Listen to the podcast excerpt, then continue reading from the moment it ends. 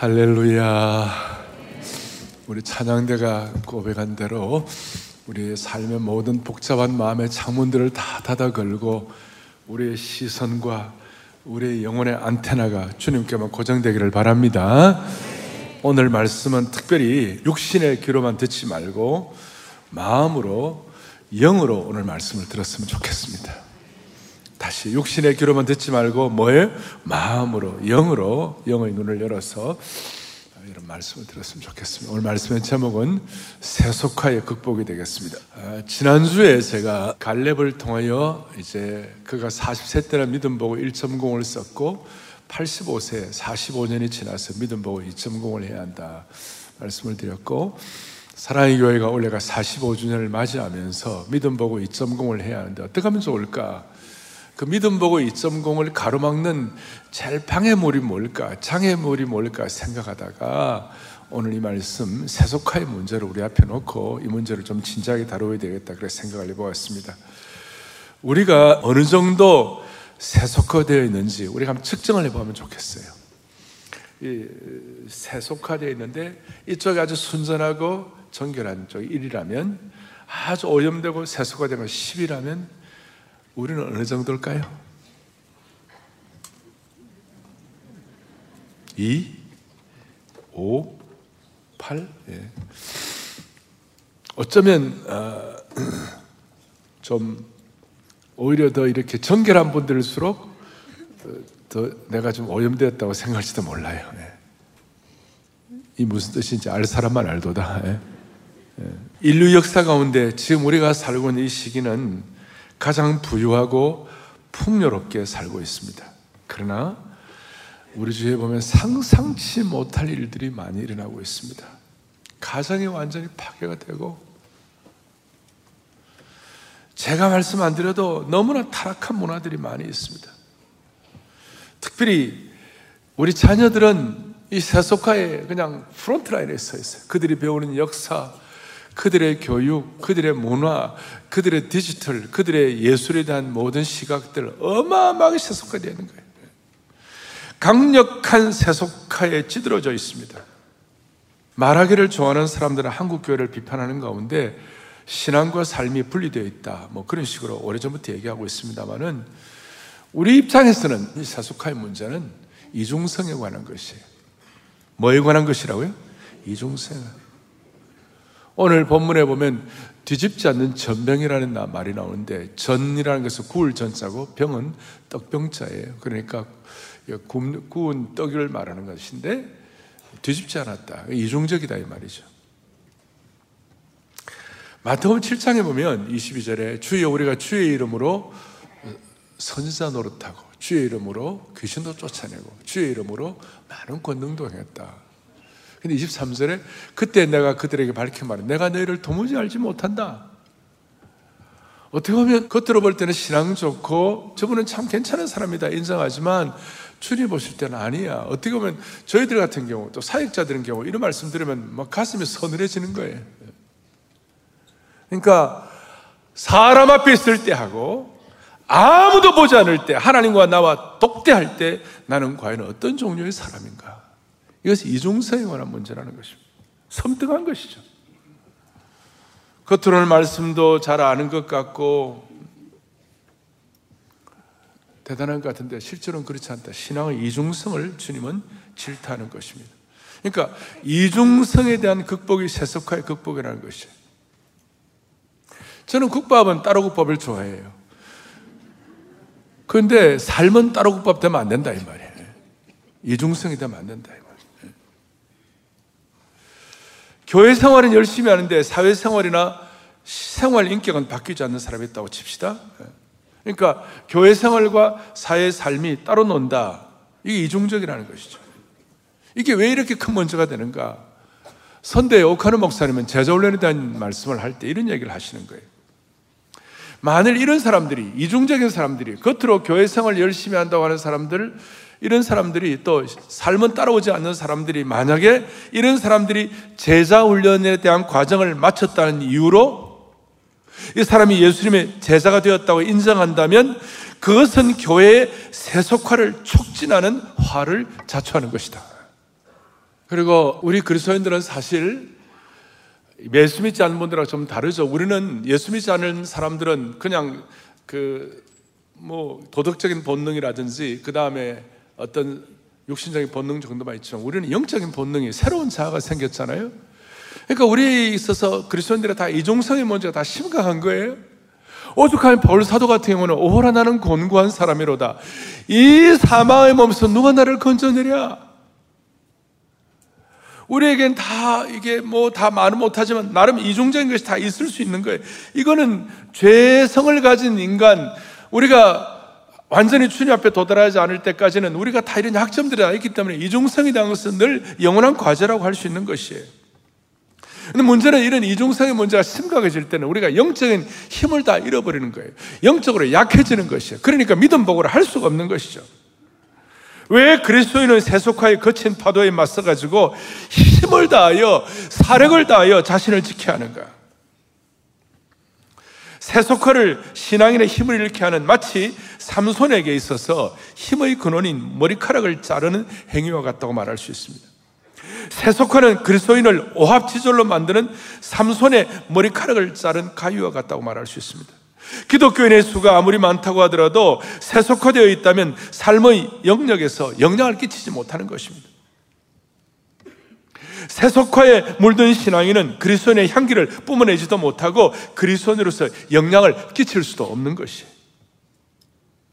우리는 드릴라의 그 여인의 가위에 자신의 머리카락을 맡긴 삼손을 보면서 참으로 어리석은 자라고 손가락질합니다만은 우리 세속화의 가위가 우리의 머리카락을 자른 것에 대해서는 너무나 무심한 분들이 많이 있다는 것이. 드릴라가 삼손의 머리를 잘라가지고 그래서 세계 최초의 미용사가 드릴라예요. 드릴라. 그런데 삼손이 자기의 영적인 힘이 나가는지도 몰랐어요. 어떻게 보면 삼손에서 세속화예요, 그것이. 오늘 본문은 하나님의 자녀가 세상과 동화되고 세속화될 때 어떤 일이, 어떤 위험이 일어나는가? 껍데기는 변화된 것 같은데 속이 변화되지 않으면 어떤 일이 일어날까? 예수 믿는 사람이 세속화되어 가지고 영적으로 병들거나 약해 보일 때 우리 주님이 얼마나 안타까워하실까 하는 내용들을 가지고 좀 살펴보도록 하겠어요. 첫 번째 생각할 것. 뒤집지 않는 전병과 보이지 않는 백발을 좀 말씀할 거예요. 오늘 이 말씀의 본문의 배경은 2700여 년 전에 살았던 호세아 선지자가 당대 이스라엘 사람들에게 이렇게 말씀을 하는 것인데 아주 그 시대 사람들도 오늘과 비슷했어요. 그러니까 이 오늘 이 말씀은 영적인 능력이 탈진되고 세속화되고 이중적인 이스라엘 백성들을 향한 하나님의 안타까운 심정을 아주 뜨겁게 표현한 본문이라고 말할 수 있어요. 8절에 보니까 이렇게 나와 있어요. 에브라임이 여러 민족 가운데 혼합되었다. 그러니까 에브라임의 혼합주의를 질타하는 것이에요. 잘 아시는 대로 북쪽 이스라엘 나라는 이제 열 지파로 되어 있었는데 오늘 여기 보니까 이스라엘을 에브라임과 그 에브라임이란 말이나 이스라엘이라는 말이나 같이 취급하고 있어요. 그리고 이때 호세아 시대의 북쪽 이스라엘 이 시대 여로보암 2세 시대인데 이때는 북쪽 이스라엘이 세상적으로 볼 때는 가장 강력하고 경제적으로 번성하고 강력한 나라였어요. 사실 이 에브라임은 에브라임의 어머니가 아스나시라고 이집트의 제사장의 딸이었어요. 그 어떻게 보면 이집트의 어떤 그 문화가 있었던 사람인데 하나님의 특별한 은혜로 요셉과 결혼함으로 말미암아 에브라임이 나왔죠. 에브라임은 첫째 아들입니까? 둘째 아들입니까? 둘째 아들이죠. 문하세와 에브라임인데 근데 하나님께서 야곱을 통하여 요셉 대신에 야곱을 통하여 에브라임과 모나세를 야곱의 마치 손자를 아들처럼 양자처럼 삼았어요. 그러면 그것이 너무 감사해가지고 그냥 지사충성하고 한결같아야 되는데 그런 에브라임이 오늘 이 시기에 와갖고 무슨 일이 벌어졌는가? 이 북왕국 이스라엘이 정체성을 잃어버리고 세상과 섞여서 아주 그냥 아주 혼합되어 가지고 세속화되고 혼잡이 되었어요. 근데 문제는 뭐냐? 깨닫지를 못하고 있었어요. 부끄러워하고 죄송해야 하는데 오히려 자신만만하고 교만했어요. 제 말씀이 아니에요? 10절에 보니까 뭐라고 나와 있냐? 이스라엘의 교만은 어디에 드러났다고요? 그 얼굴에 드러났다.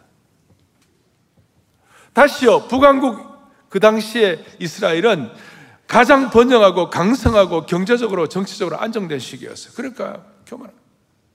그런데 그 내면을 살펴보면 무슨 일이 벌어졌는가? 사절에 보니까 앞에 사절에 보니까 그들은 다뭐 하는 자다? 가늠한 자다. 가늠한 자다. 가늠하는 자다. 그리고 그 다음 말씀이 과자 만드는 자에 의하여 달궈진 화덕과 같도다. 이 화덕은 우리식으로 말하면 아궁이 같다고 말할 수 있어요. 그리고 달궈진 화덕, 달궈진 아궁이와 같다는데 이게 뭐냐면 늘 마음이 이렇게 달궈져 가지고 언제든지 영적인 간음을 간음을 저지를 준비가 되어 있었다는 것이 소위 혼합주의적인 것이고 세속화되어 있는 것이. 자 다시 한번 뭐 같다? 달궈진 하덕과 같다. 달궈진 하덕이란 말은 히브리어로 돌아가면 습관적인 죄를 짓는 것을 의미하는 것이. 주일에 말씀 들을 때는 도전도 받는 것 같고 깨끗해지는 것 같은데 집에만 가면 똑같은 죄를 또 범하고 또 범하고 또 범하는 거예요.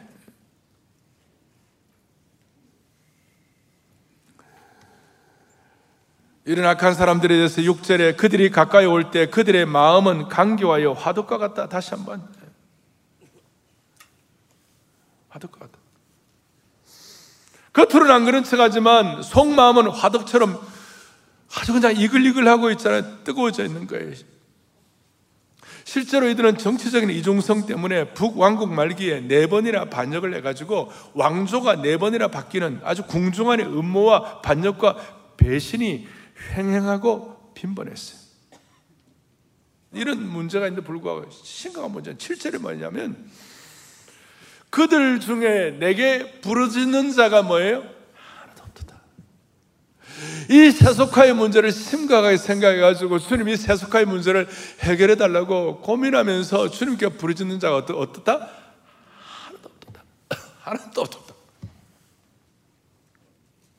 하나님은 지금 응답하고 싶어 하시고, 하나님은 지금 세속화의 문제를 해결해 주고 싶어 하시고, 하나님은 지금 사람을 바로 해드리고 싶어 하시는데, 하나님은 그런 사람을 찾고 있는데, 구하는 자가 하나도. 영적으로 무디어서 가지고 신경세포가 죽어버렸어요. 개인적으로 하나님께서는 에브라임처럼 에브라임 지파 이스라엘에게 많은 은혜를 주셨는데 영적인 세속에 빠져가지고 허우적거리면서 영적인 가난병이 생활하면서 세상과 차이도 없고 영적으로 동화되어 가지고 물에 물 탄 듯 미지근한 신앙생활하는 분들이 한둘이 아니라는 거예요. 오늘 이것은 우리하고 비슷한 거예요.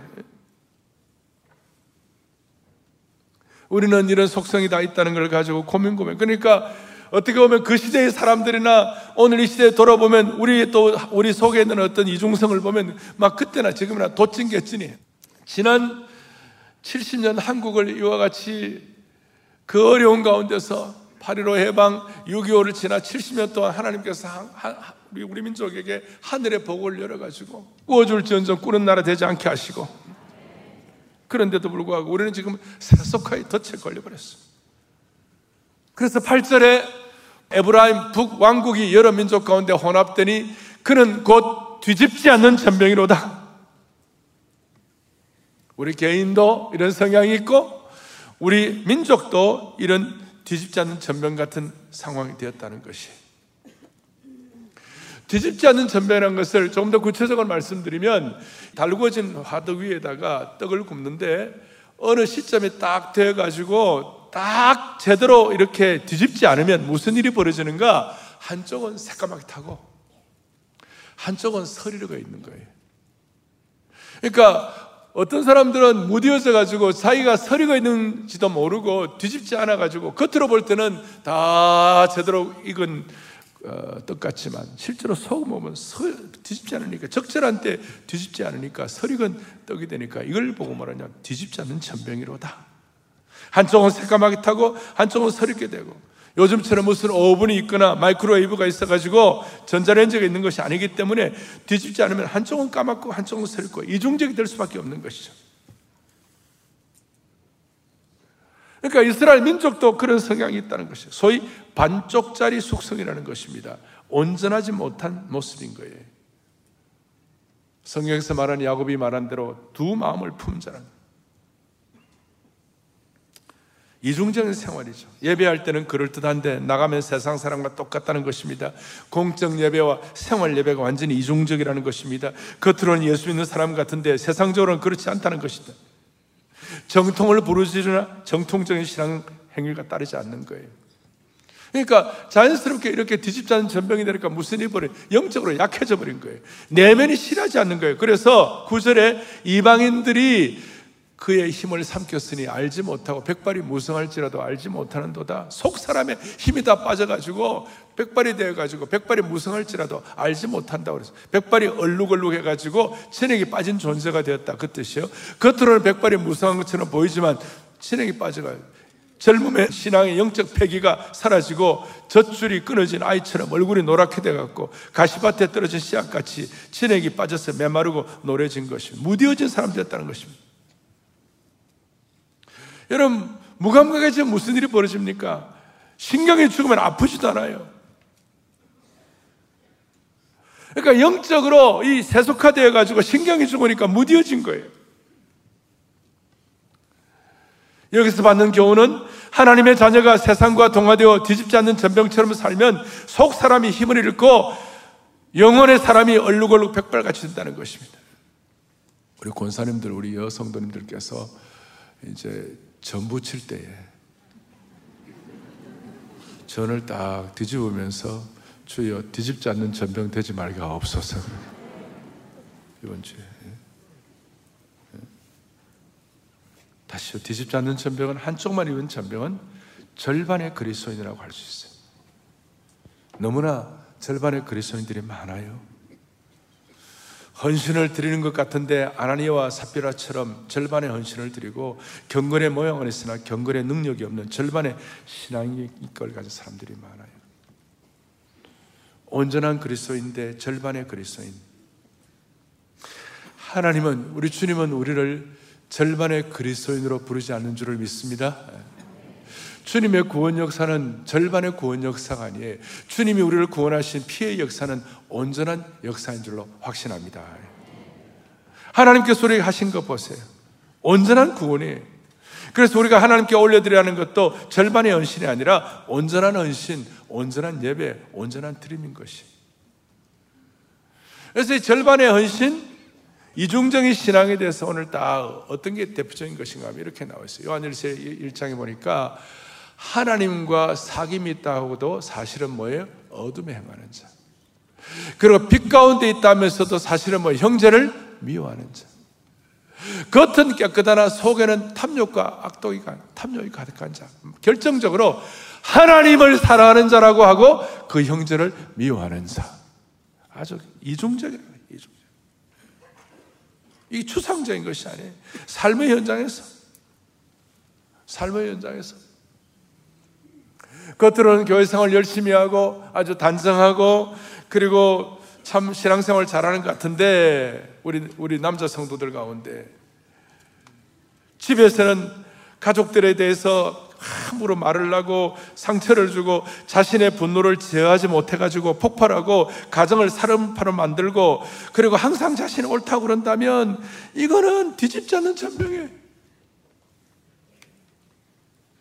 어떤 권사님은 교회에서는 인자하고 친절한데 집에 가면 자녀들이나 며느리한테 쌍심지를 켠다. 뒤집지 않는 천병이. 요새는 또 며느리들도요, 어머님, 이러시면 안 되잖아요. 며느리 시집살이 시키는 며느리들도 있어요. 제가 이런 말씀 드리지만, 우리가 100% 자유로운 사람이 어디 있겠어요? 다 한명한 사람 어디 있겠냐고. 다 부족한 그래서 우리는 오늘 이 말씀이 우리에게 도전이 되는 것이고 이런 말씀을 통과해야 우리가 부흥으로 나갈 수 있는 줄로 믿는 것이에요. 그리고 이런 말씀이 내게 와닿고 아 내가 참 부족한 것이 있구나라고 느끼는 사람은 신경이 영적 신경이 살아있는 것이고 이뭐 들어도 그냥 무덤덤하면 이것은 뭐냐면 설익은 사람이에요. 오늘 사랑의 교회 오늘 이 말씀을 듣는 우리 모두 다시 한번 한국 교회가 2023년이 회복을 넘어 부흥으로 가는 원년이 되게 해달라고 우리의 마음에 소원이 있고 기도의 제목이 있다면 오늘 우리 가운데 설익은 뒤집지 않는 전병 같은 분들이 없기를 바라는 것이에요. 그럼 어떻게 하면 좋아요? 어떻게 하면 좋아요? 오늘 본문의 11장 8절 9절에 오늘 여러분들이 주보에다가 제랍의 요절처럼 나와 있어요. 뭐라고 나와 있습니까? 호세아 11장 8절에 어떻게 하면 좋으냐고요? 에브라임이여 아까 말한 에브라임 이스라엘 전체를 말한 에브라임이여 내가 어찌 너를 놓겠느냐? 이스라엘이여, 내가 어찌 너를 버리겠느냐? 내가 어찌 너를 아드마 같이 놓겠느냐? 너, 나를, 너 어찌 너를 스보임 같이 두겠느냐? 내 마음이 내 속에서 돌이키어 나의 긍휼이 온전히 뭐하는 듯 다다다 불탄 듯하다. 주님의 안타까운 목자의 심정을 오늘 다시 한번 깨달아. 이 이중성과 세속화에 대해서 제가 많은 예를 들었습니다만은 우리 다 하나 하나씩은 다 여기에 관계되어 있을 거예요. 그런데 하나님 우리 습관적으로 짓는 죄들도 다 있는데요. 하나님 아버지 그렇다고 우리가 나가 떨어지면 안 되는 것이고 주님의 심정을 깨달아야 되는데 내가 어찌 아드마와 같이 내가 어찌 스보임과 같이 너를 놓겠느냐 이 말은 뭡니까? 아드마와 스보임은 소돔과 고모라가 멸망할 때 같이 불타고 같이 멸망한 성들이에요. 어찌 너가 소돔과 고모라처럼 멸망하는 대로 내 그대로 둘 것인가? 그건 아니라는 것입니다. 오늘 우리 주님은 우리의 마음이 우리가 이렇게 좀 부족하다고 해서 우리가 연약하다고 해서 그냥 스스로 그냥 자책해가지고 나가 떨어진다거나, 그 다음에 주님은 우리를 그냥 꾸짖기만 하신다는 거나, 아니면 우리를 질타하기만 하신다는 거나, 우리를 찌르시고 우리를 상처 주신 것이 주님의 목표가 아니에요. 주님은 어떻게든지 우리가 정신 차리고 회복하기를 원하시는 것이에요. 어떻게든지. 베드로가 이 마음을 깨달았고 베드로스 3장에 보니까 너희를 다하여 오래 참으사 아무도 멸망치 않고 너희가 다 주님 앞에 회개하며 돌아오기를 원하시느니라. 신구약 시대 전체를 통틀어서 우리 주님은 오늘도 여전히 우리 모두가 다 뒤집지 않는 전병 신세가 되어 가지고 서리거 가지고 식탁 위에 제대로 올라가지도 못하고 맛을 잃는 소금처럼 버려지게 되는 것 주님이 안 원하신다는 것을 믿으시기를 바라는 것입니다. 오늘 영적인 센스와 분별력과 통찰력을 다시 회복하십시다. 예. 그러면 어떻게 하면 우리가 주님의 안타까운 심정을 깨달을 수가 있을까요? 멀리 갈 거 없이 우리가 늘 다시 한번 정리를 해야 되는데 어떻게 하면 주님의 목자 심정을 깨닫느냐고요? 다른 거 없어요. 말씀의 거울에 우리를 규칙적으로 우리가 돌아봐야 하는 것이 말씀의 거울을 갖고 자신을 살펴봐야 하는 것이 여러분 거울을 안 보면 밥 먹고 난 다음에 거울을 안 보면 이빨에 그냥 연구처럼 그냥 이빨에 낀 것도 모르고 거울이 없으면 우리가 얼마나 부끄럽습니까? 말씀의 거울을 살펴야 되는 거예요. 이렇게 말할 수 있어요. 지난 2주간 동안 지난 2주간 동안 여러분들이 교태를 하든 주일 메시지를 듣든 성경 통독을 하든 아니면 훈련을 통해서 말씀과 접해가지고 지난 2주일 동안 한 번도 말씀을 통하여 도전받은 적이 없다. 그럼 우리가 마음이 둔해져 있는 거예요. 어떤 사람은 6개월이 가도 말씀을 통한 도전이 없다. 이거는 완전히 신경세포가 좋은 거예요. 하나님의 안타까운 심정은 말씀의 거울로만 우리 자신을 돌아볼 수가 있는 것이에요. 말씀의 거울 앞에 나를 비춰보면 나의 부족함을 알기 때문에 주님께 간절히 메어 달릴 수밖에 없죠. 주님의 목자의 심정을 깨달은 자는 말씀의 거울에 자신을 비추는 사람과 똑같아요. 도대체 말씀의 거울에 자신을 비춘다는 것은 그러면 구체적으로 어떤 뜻인가? 이런 뜻이에요. 어떤 사람이 당뇨와 혈압 때문에 병원에 갔더니 의사가 지금 체중 조절 안 하면 큰일 난다고. 그렇게 해서 아, 이거 체중 조절을 해야 되겠구나. 이렇게 생각하고 체중 조절 교실에 갔습니다. 건강을 위하여 체중 조절을 하는 김에 자기의 어떤 몸도 좀 개선하고 싶어가지고 예, 뭐 남자든 여자든 제가 이제 그녀로 합시다. 그녀로 예. 다이어트 교실에 등록을 했는데 PT 트레이너가 제일 먼저 한 것이 뭐냐면 당신이 거울에다가 당신이 되고 싶은 몸 모습을 쉐이프를 한번 그려보라 그랬어요. 그러겠어요. 근데 자기가 거울에다가 자기가 되고 싶은 모습을 그려놓았는데 자기의 모습, 자기의 몸을 같이 대입해 보니까 넘쳐났어요. 넘쳐났어요. 얼초가 됐어요.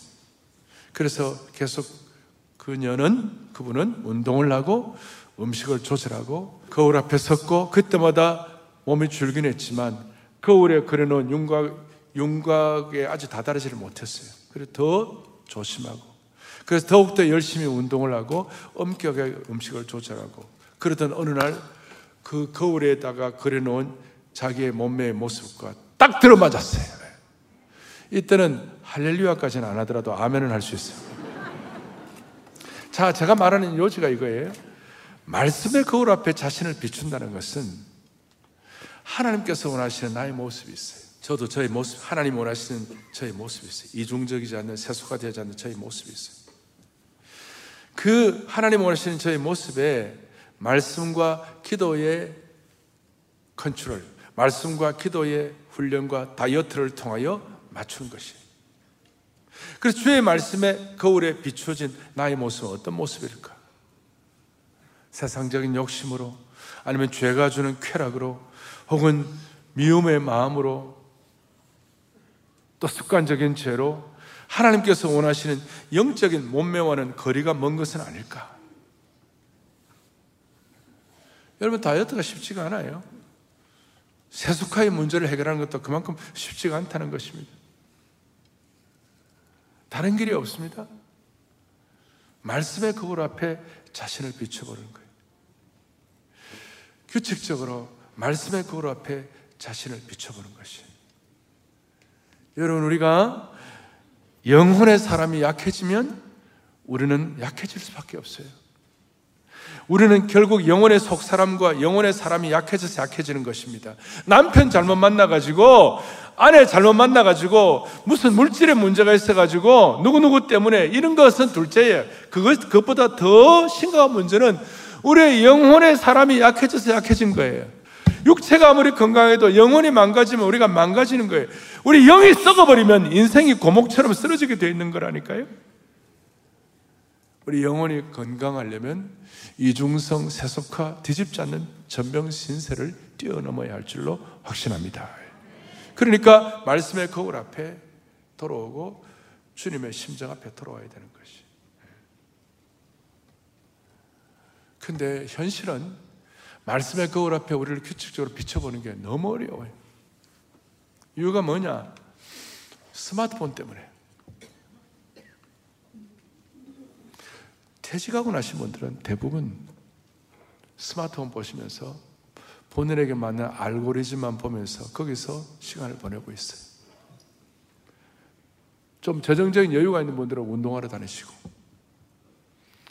여러분, 이게 보통 문제가 아니에요. 젊은들도, 젊은 남들은 대한민국은 모두가 다 전철을 타면 기도를 하고 있습니다. 다들. 그러니까 말씀의 거울 앞에 규칙적으로 자기 자신을 비춰보는 것이 거의 불가능하게 되어 있어요. 그러나 우리는 어떻게 보면 이중성과 세속화의 문제를 극복하기가 너무 어려운 현실 앞에 우리가 당면하고 있는 것이.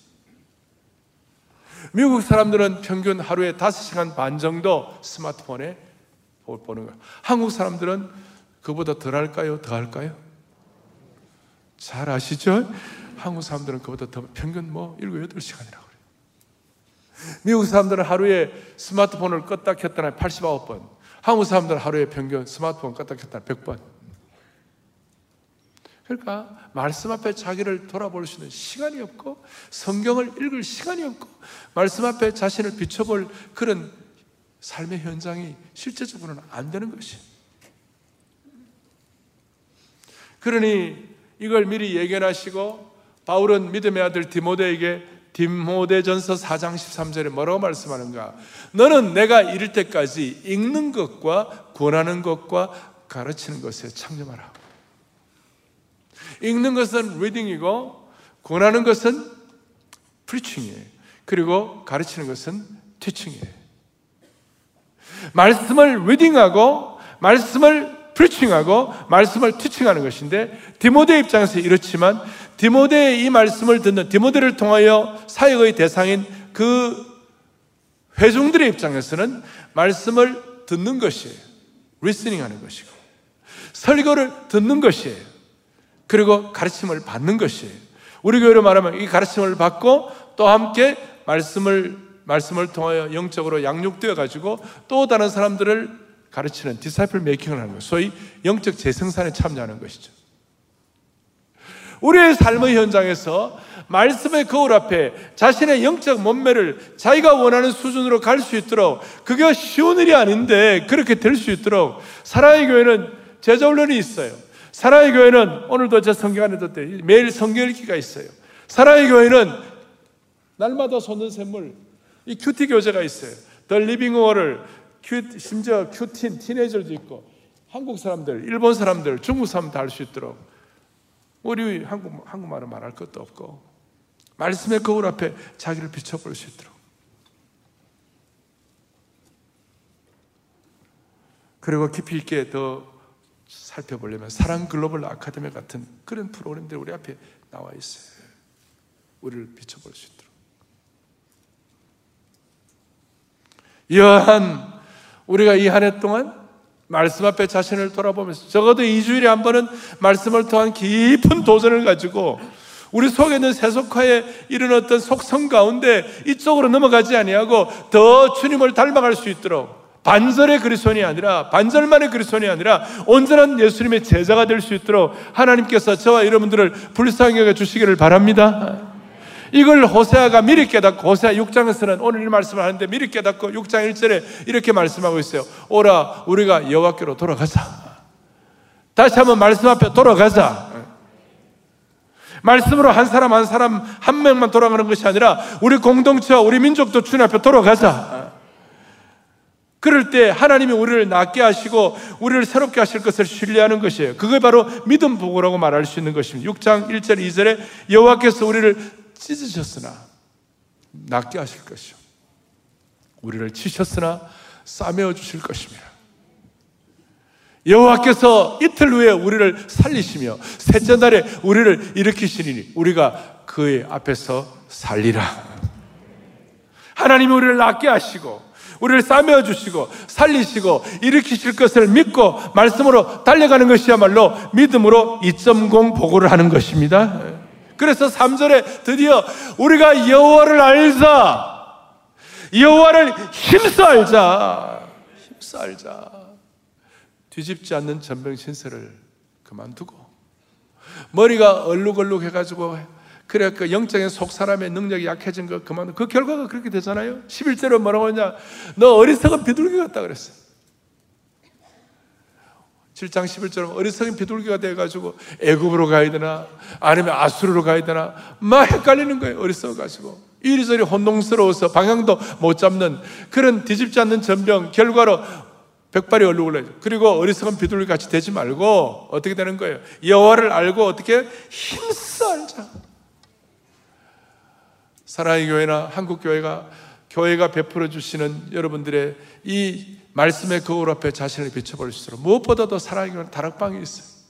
이제 2월 달부터 다락방을 오픈할 텐데 방학 지나고 말씀 앞에서 우리 자신을 돌이켜 볼 때, 스가를 통해 자신을 돌이켜 볼 때, 하나님께서 우리의 세속화와 이중성을 방지해 주실 줄로 믿습니다. 제가 이 말씀 호세아서를 보면 제일 마음에 감동된 것 중에 하나 14장 8절이었어요. 뭐라고 나와 있는가? 다 같이 우리 크게 합동하겠습니다. 내가 그를 돌아보아 대답하기를 나는 푸른 산나무와 같으니 너가 나로 말미암아 열매를 얻으리라 하리라. 아멘. 우리 하나님이 푸른 잣나무면 하나님을 믿는 우리들도 다 푸른 잣나무가 될 수 있는 것이에요. 그런 푸른 잣나무가 되어가지고 세속화되지 않으면 하나님께서 우리에게 이 시대를 향하여 수많은 믿음의 열매를 맺도록 만들어 주시는 것입니다. 예수님의 제자의 열매를 맺도록 만들어 주시는 주님을 찬양하는 것이에요. 오늘 이 말씀 우리가 듣고 적용하여 말씀의 거울 앞에 우리 자신을 같이 한번 돌이켜 보십시다. 많은 사람들이 말씀의 거울 앞에 자신을 돌아보고 훈련받으라 그러면 시간이 없다고. 시간이 왜 없어요? 여러분, 먹는 데는 뭐, 맛집에 가는 데는 빨리 가고. 어? 여러분 무슨 주름 제거하는 데는 열심히 하시고 다 하시면 왜 왜 왜 말씀 앞에 자신을 돌아오는 이 중요한 일에 시간을 안 내시면 되겠냐고요. 아직도 한국 교회 내에 안타깝게도 교회 다니는 분들 가운데 뒤집지 않는 전병들이 너무 많아요. 뒤집지 않는 전병을 극복한 신실한 주의 종들. 여러분들을 통하여 우리 모두가 다 한 사람 한 사람 한 사람은 한 겹줄이지만 우리가 이런 마음의 소원을 가지고 집중하는 분들은 이 겹줄이 되고 삼 겹줄이 되고 오 겹줄이 되어 가지고 다시 한번 한국 교회가 회복을 넘어 부으로 나갈 수 있도록 하나님 길을 열어 주시기를 소망합니다. 사랑하는 형제자매 여러분, 오늘 세, 세 번째 주일날 이 귀한 말씀을 같이 나누었습니다. 우리 속에는 모든 이중적인 것, 세속화된 것들, 습관적인 죄악들, 달구어진 화독들, 뒤집지 않는 전병들이 정리되는 축복을 우리 모두에게 허락해 주시기를 소망합니다. 자비로우신 아버지 하나님, 우리 가운데 아직까지도 세속화의 거친 파도 앞에 굴복해가지고 뒤집지 않는 전병처럼 어리석은 비둘기처럼 신음하고 있는 성도들이 있다면 말씀의 거울 앞에 자신을 비추어 돌아오게 하여 주옵소서. 그래야 이 말씀의 능력으로 낫게 하여 주시옵시고 싸매어 주시고 살려 주시고 일으켜 주옵소서. 이 시간 주님 앞에 마음에 무릎 꿇는 모든 성도들 푸른 잣나무처럼 풍성한 결실을 맺는 평생이 되게 해 주시기를 소망합니다. 우리 속에 있는 모든 세속화 이런 것들을 탈세속화, 출세속화할 수 있는 믿음 보고서를 쓰는 저희의 삶이 되게 하여 주시기를 소망합니다. 거센 세속과의 바다 앞에서도 청청한 푸른 나무처럼 승리하는 은혜가 있게 하여 주시옵소서. 우리 주 예수 그리스도를 받들어 간절히 간절히 기도 올리옵나이다. 아멘.